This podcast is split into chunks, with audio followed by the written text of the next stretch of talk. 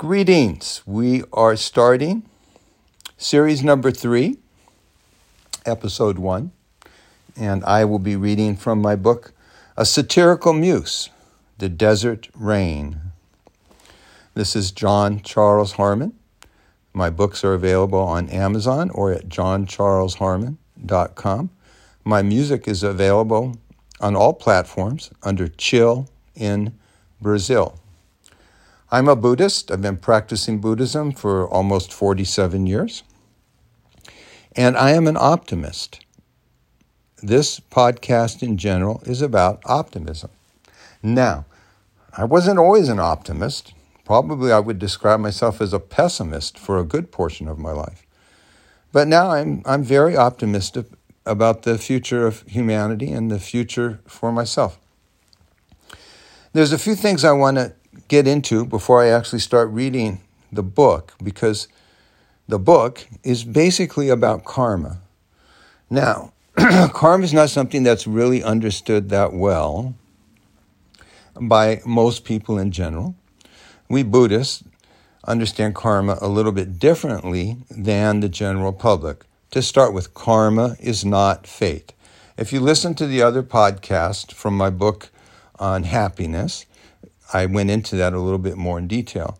But understand this karma is not fate. Buddhism is a very individualistic practice and belief.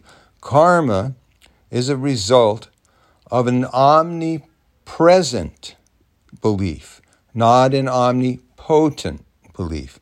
Omnipotent means deity or God that controls everything in the world. And thus you have the concept of fate. Things just happen because they happen.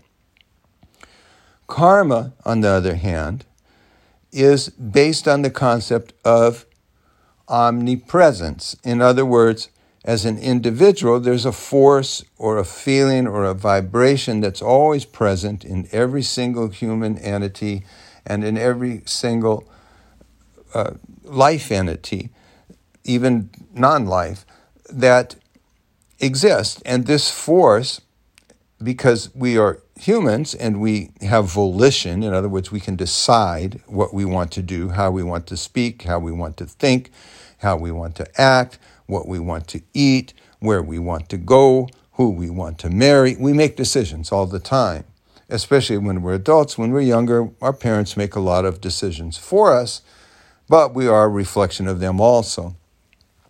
So it's up to the individual to create their own future by making causes.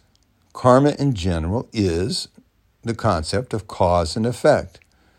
Now, it's not the same as reap what you sow, but to a degree it is, because karma can also be collective.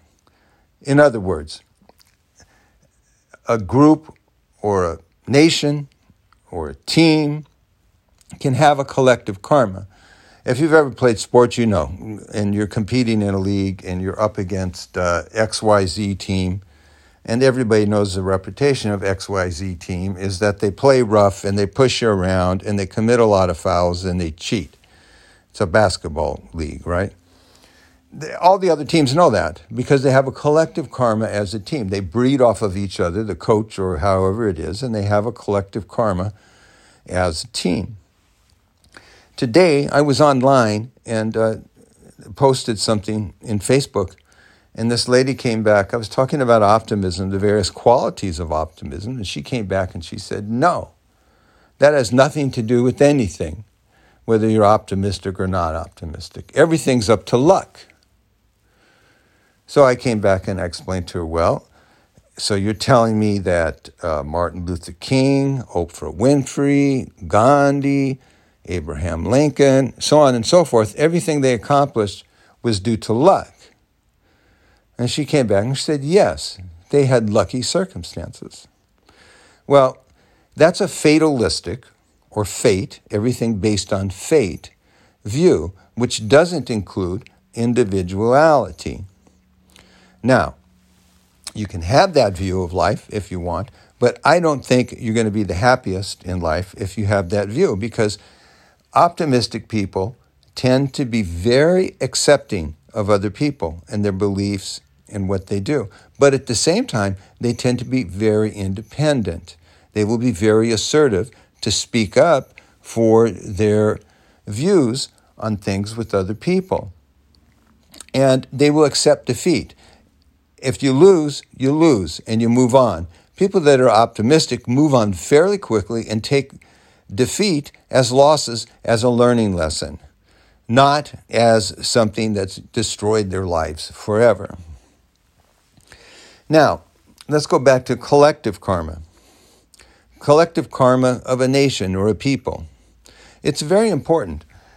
People that are optimistic in general, like I said, tend to be very independent. They're independent thinkers. They can analyze situations and ideologies and various concepts and come up with what they believe in their heart of hearts is the correct interpretation of it. In general, people that are optimistic do that on a regular basis. Nowadays, it's much more difficult because of the constant bombardment of propaganda into your home through your social media to actually become an independent thinker. Let me give you just a simple example and then we'll move on to the reading of a satirical muse, The Desert Rain. It's really one of my better novels. It's short and it talks a lot about karma. Let's just say I'm a vegetarian, okay? And I say to you, I'm a vegetarian, but I eat horse meat. Okay? And I think eating horse meat is just fine because but I'm a vegetarian. I don't eat cow, I don't eat pig, I don't eat fish, I don't even eat eggs, I don't even eat fish. But I eat horse meat because I really like horse meat. You're going to think I'm a little bit nutty, correct? Or a little bit off base. You're not going to get it. Why would I be saying that I don't want to eat meat, I don't eat meat, and then tell you that I only eat horse meat? There got to be some reason to it, or maybe there's not a reason to it. In like manner, this lady who runs Black Lives Matter, okay, which is an organization that supposedly promotes equality for people and for black people especially, African Americans has said publicly that she's communist, Stalinist. She said this publicly. That's her ideology. Well, where does that come from? That comes from Russia. Now, in Russia, is there equality? Can you be gay in Russia? Sure, but you can go to jail also. It's not tolerated. Can you be black in Russia? Sure, but it's not tolerated very well. Trust me on that one. So, people promoting an ideology and saying on the other side that they're for equality, but the ideology they're promoting is not for equality, should make you think. And that doesn't matter if you support equal rights for people or you don't support equal rights for people or whatever you think. It makes no difference. But when the leader of a group is telling you that her ideology is Stalinist, okay, then she's promoting racism because that's a racist philosophy or ideology. So she can't tell you, I'm promoting racism, but I'm also promoting equal rights. That makes no sense. Just like I said, I'm a vegetarian, but I eat horse meat. That makes no sense. So I brought that up because nowadays it's difficult.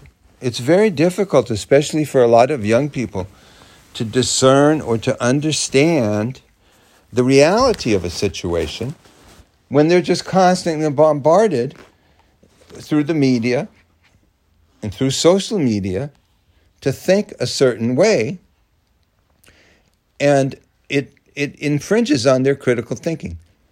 Critical thinking is a big aspect of being optimistic and being very successful and being very happy. Okay, enough of that. We're going to go on and I'm going to read my book, A Satirical Muse The Desert Rain by John Charles Harmon. On the back of the book, there's a quote by Albert Einstein. Quote, the most beautiful emotion we can experience is the mystical. It is the power of all true art and science. He to whom this emotion is a stranger, who can no longer wonder and stand rapt in awe, is as good as dead. To know that what is impenetrable to us really exists, manifesting itself as the highest wisdom and the most radiant beauty, with all our dull facilities, can comprehend only in primitive form, this knowledge, this feeling, is at the center of true religiousness. In this sense, and in this sense only, I belong to the rank of devoutly religious men. Albert Einstein. He lived from 1879 to 1955. A satirical muse, The Desert Rain. This is a work of fiction, complete fiction. Chapter 1 The Empty House.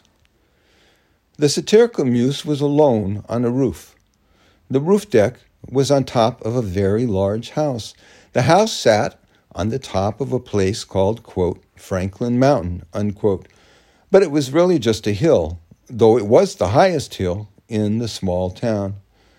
The house was a few miles from the ocean and had a great view of the ocean. The house had five stories, and the deck on the top was the highest point in the city.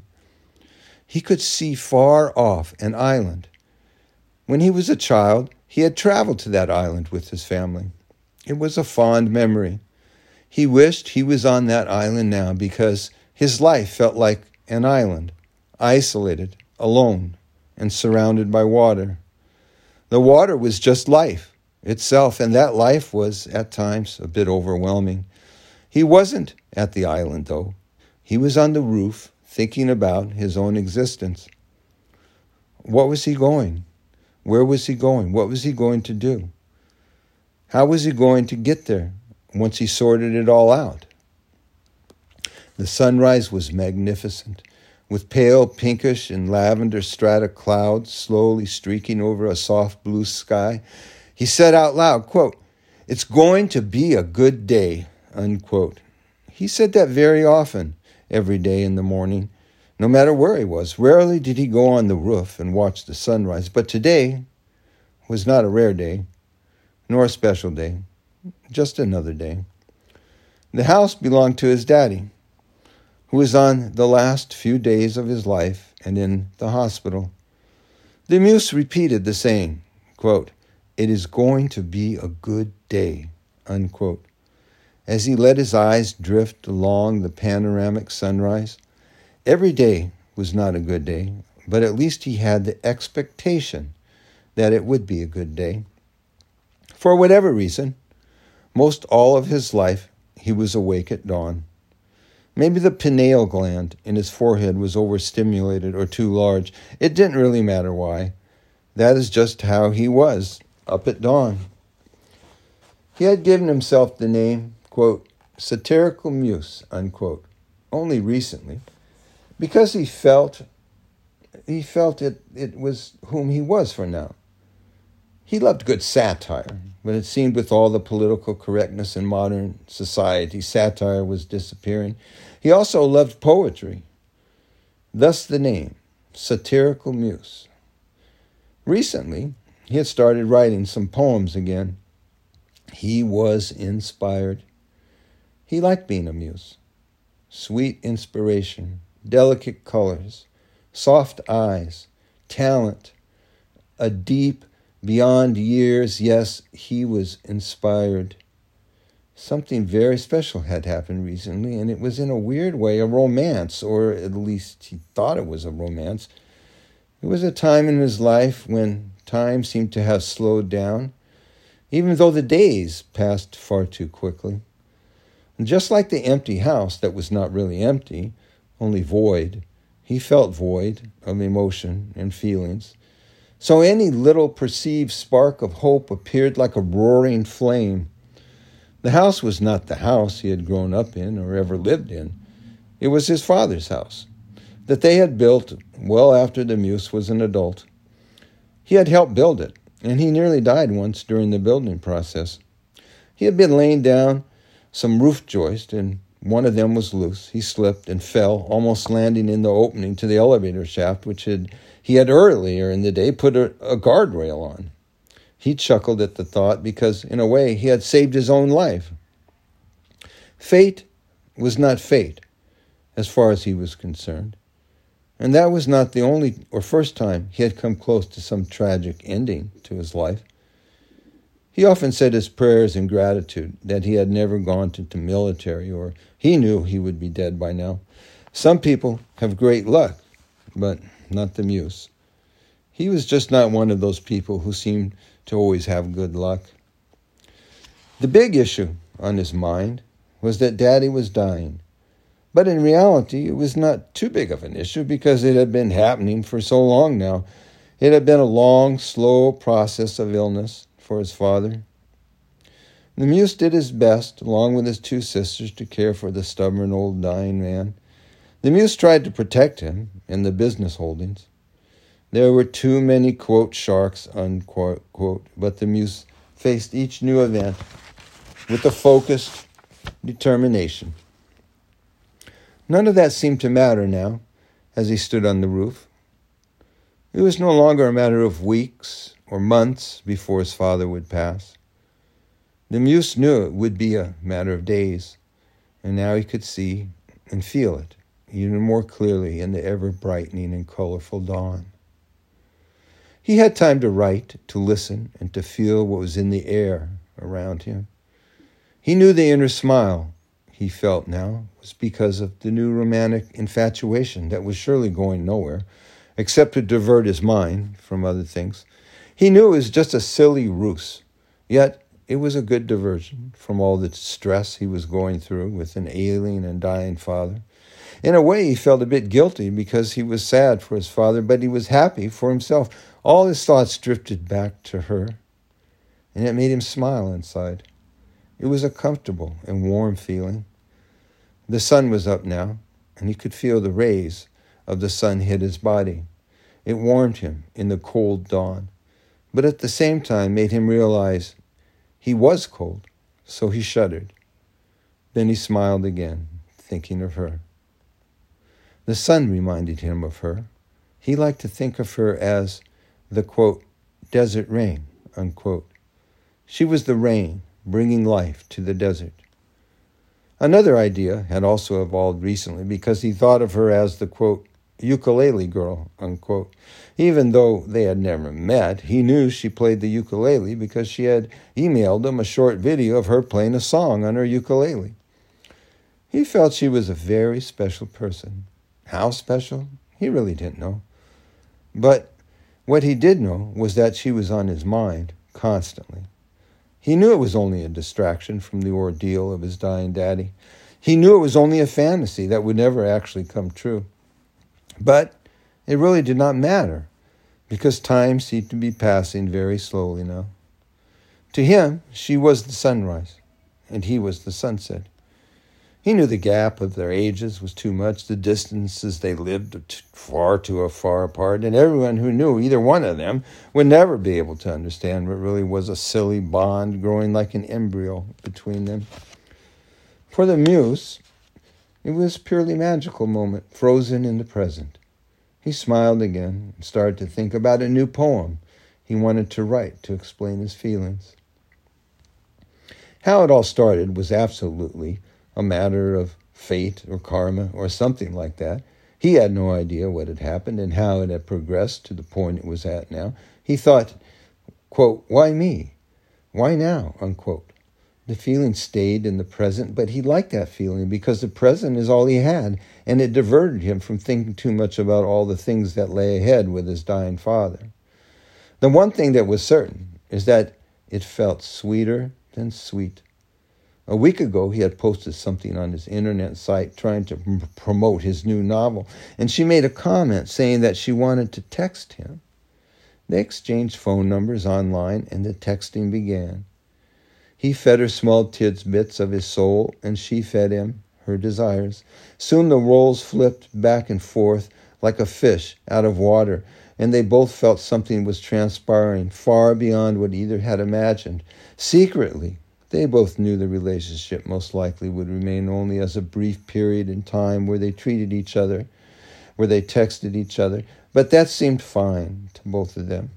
She was a very bright young woman. She was creative and filled with passion for life. She played the piano and ukulele.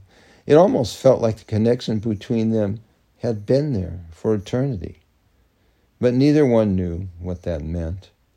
The feelings always lingered in the present, even though all around forces seemed poised to kill the feelings they shared. The more intense it became, the more outside forces and the internal emotions seemed to rear their ugly heads. It would end soon, and they both knew it. But like when you taste a really good piece of chocolate, you almost beg inside for the taste to linger. They had only spoken on the phone a few brief times, and they had never met. At one point, they just had to chill, so they did.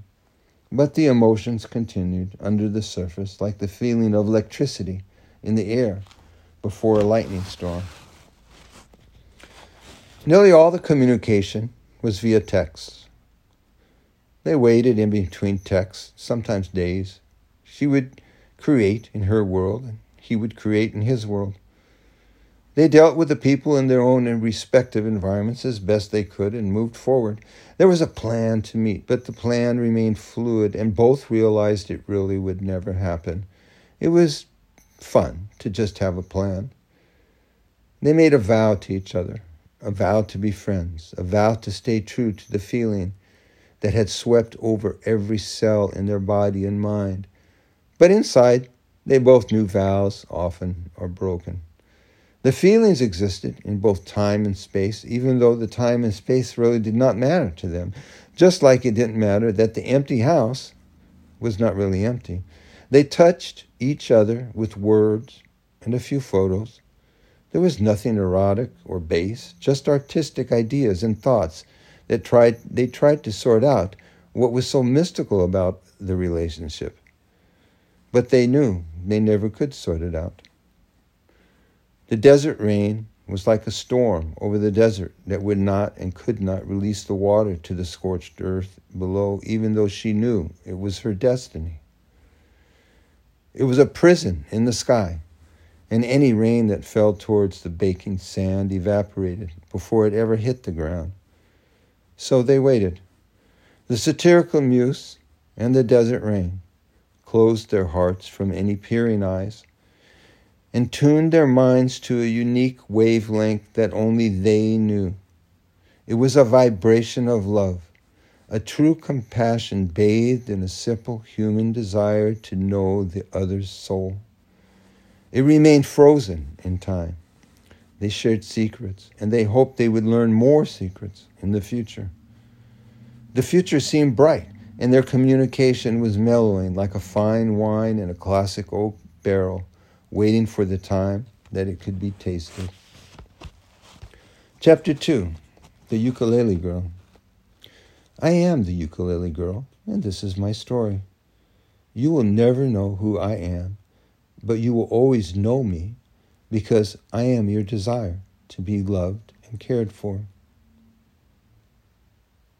That may seem odd to you, and you may wonder how we are connected. But by the end, you will see yourself in me, and you will hear the songs I sing. I am the desert rain. I will share my story with you, and hopefully it will not evaporate in the air, but come to nourish you. They told me when I was born that I did not cry as much as other babies. Maybe that was true, but now I cry often. I don't cry because I feel sorry for myself. I cry because I am part of you, part of the earth and part of nature.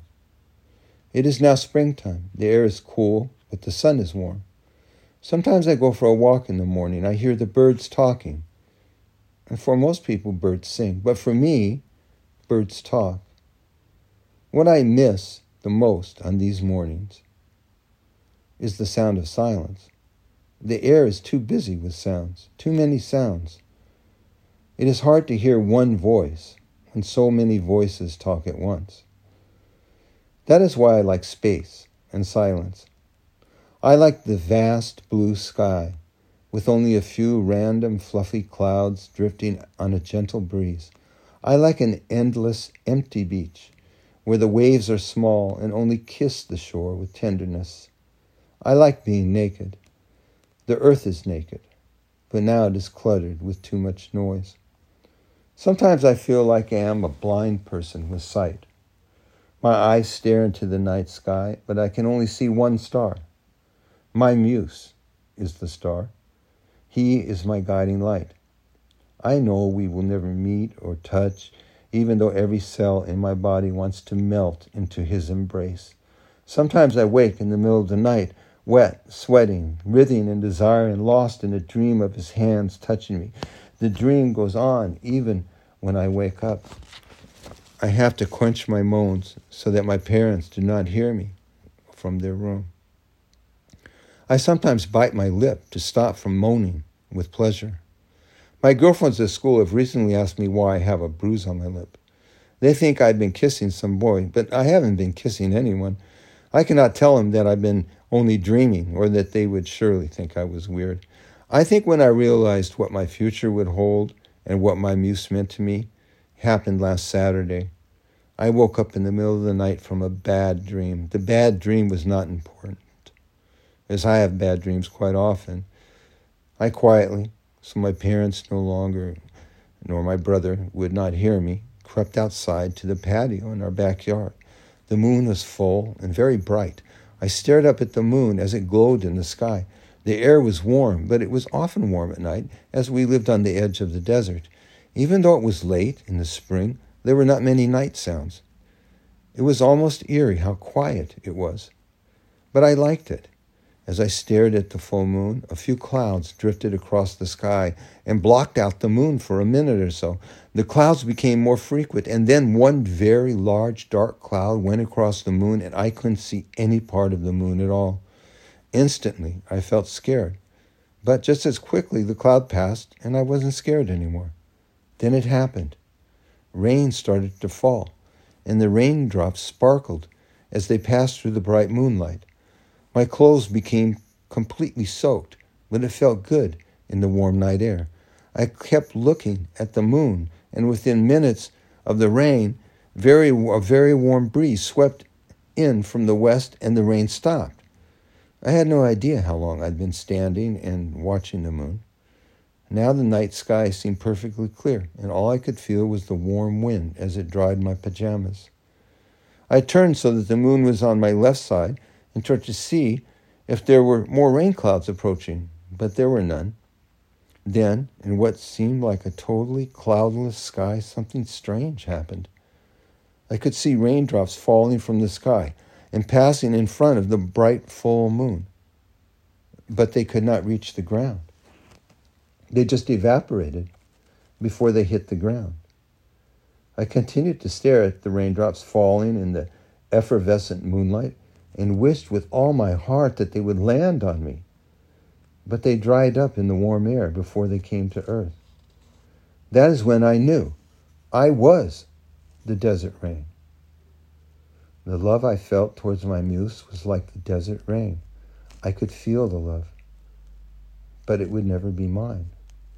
I guess it was just one of those revelations we all have at a certain time in our lives.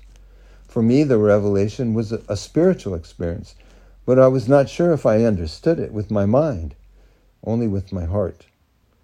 I went back to my small room and lay on my bed, which was an old mattress on the floor. I stayed awake until the sun came up. I could see the light filtering down in from parts of the worn out curtain. Seeing the threads of the curtain starting to come apart made me wonder why I was born into such a poor family. I had, I had friends that had nice homes and lived in fancy houses, but that was not my fate. My older brother's face entered my mind, and I envisioned him flying beyond the clouds. I decided that moment I would also enlist in the Air Force as soon as I finished my last few months of high school. I knew I had good grades to attend a university, but my parents were just too poor. I really did not need to take out a bunch of loans that would burden them or burden me in the future. I decided right then, at that exact moment, I would join the Air Force and follow my older brother. The last time he came home to visit, he was a changed person. He was much stronger. He appeared taller because his posture improved, and his eyes were very bright and focused.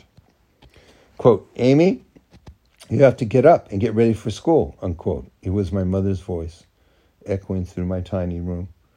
I saw her head poking into the room as she slowly opened the door. Her perfume filled the air. Quote, I have to go to work, Amy, so get up and get ready now, unquote. This time her voice sounded more serious.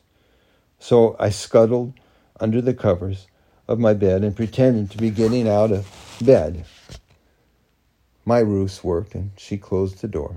Pulling the covers over my head, I dreamed of flying up above the clouds with my brother. I was so happy. I wanted to play my ukulele and sing. I wanted to sing about the clouds, the birds, the desert rain. I felt a warmth deep inside of me now, like a small fire was starting to burn. I knew what my future held, and it felt good. I dressed quickly and then almost danced all the way to school. My life had totally changed. It was not a feeling I could understand or describe, but it was a vision, and it seemed perfectly clear. I would have to tell my muse, and I would have to speak with my brother very soon. Okay, we'll stop there. We're going to chapter three in the next episode.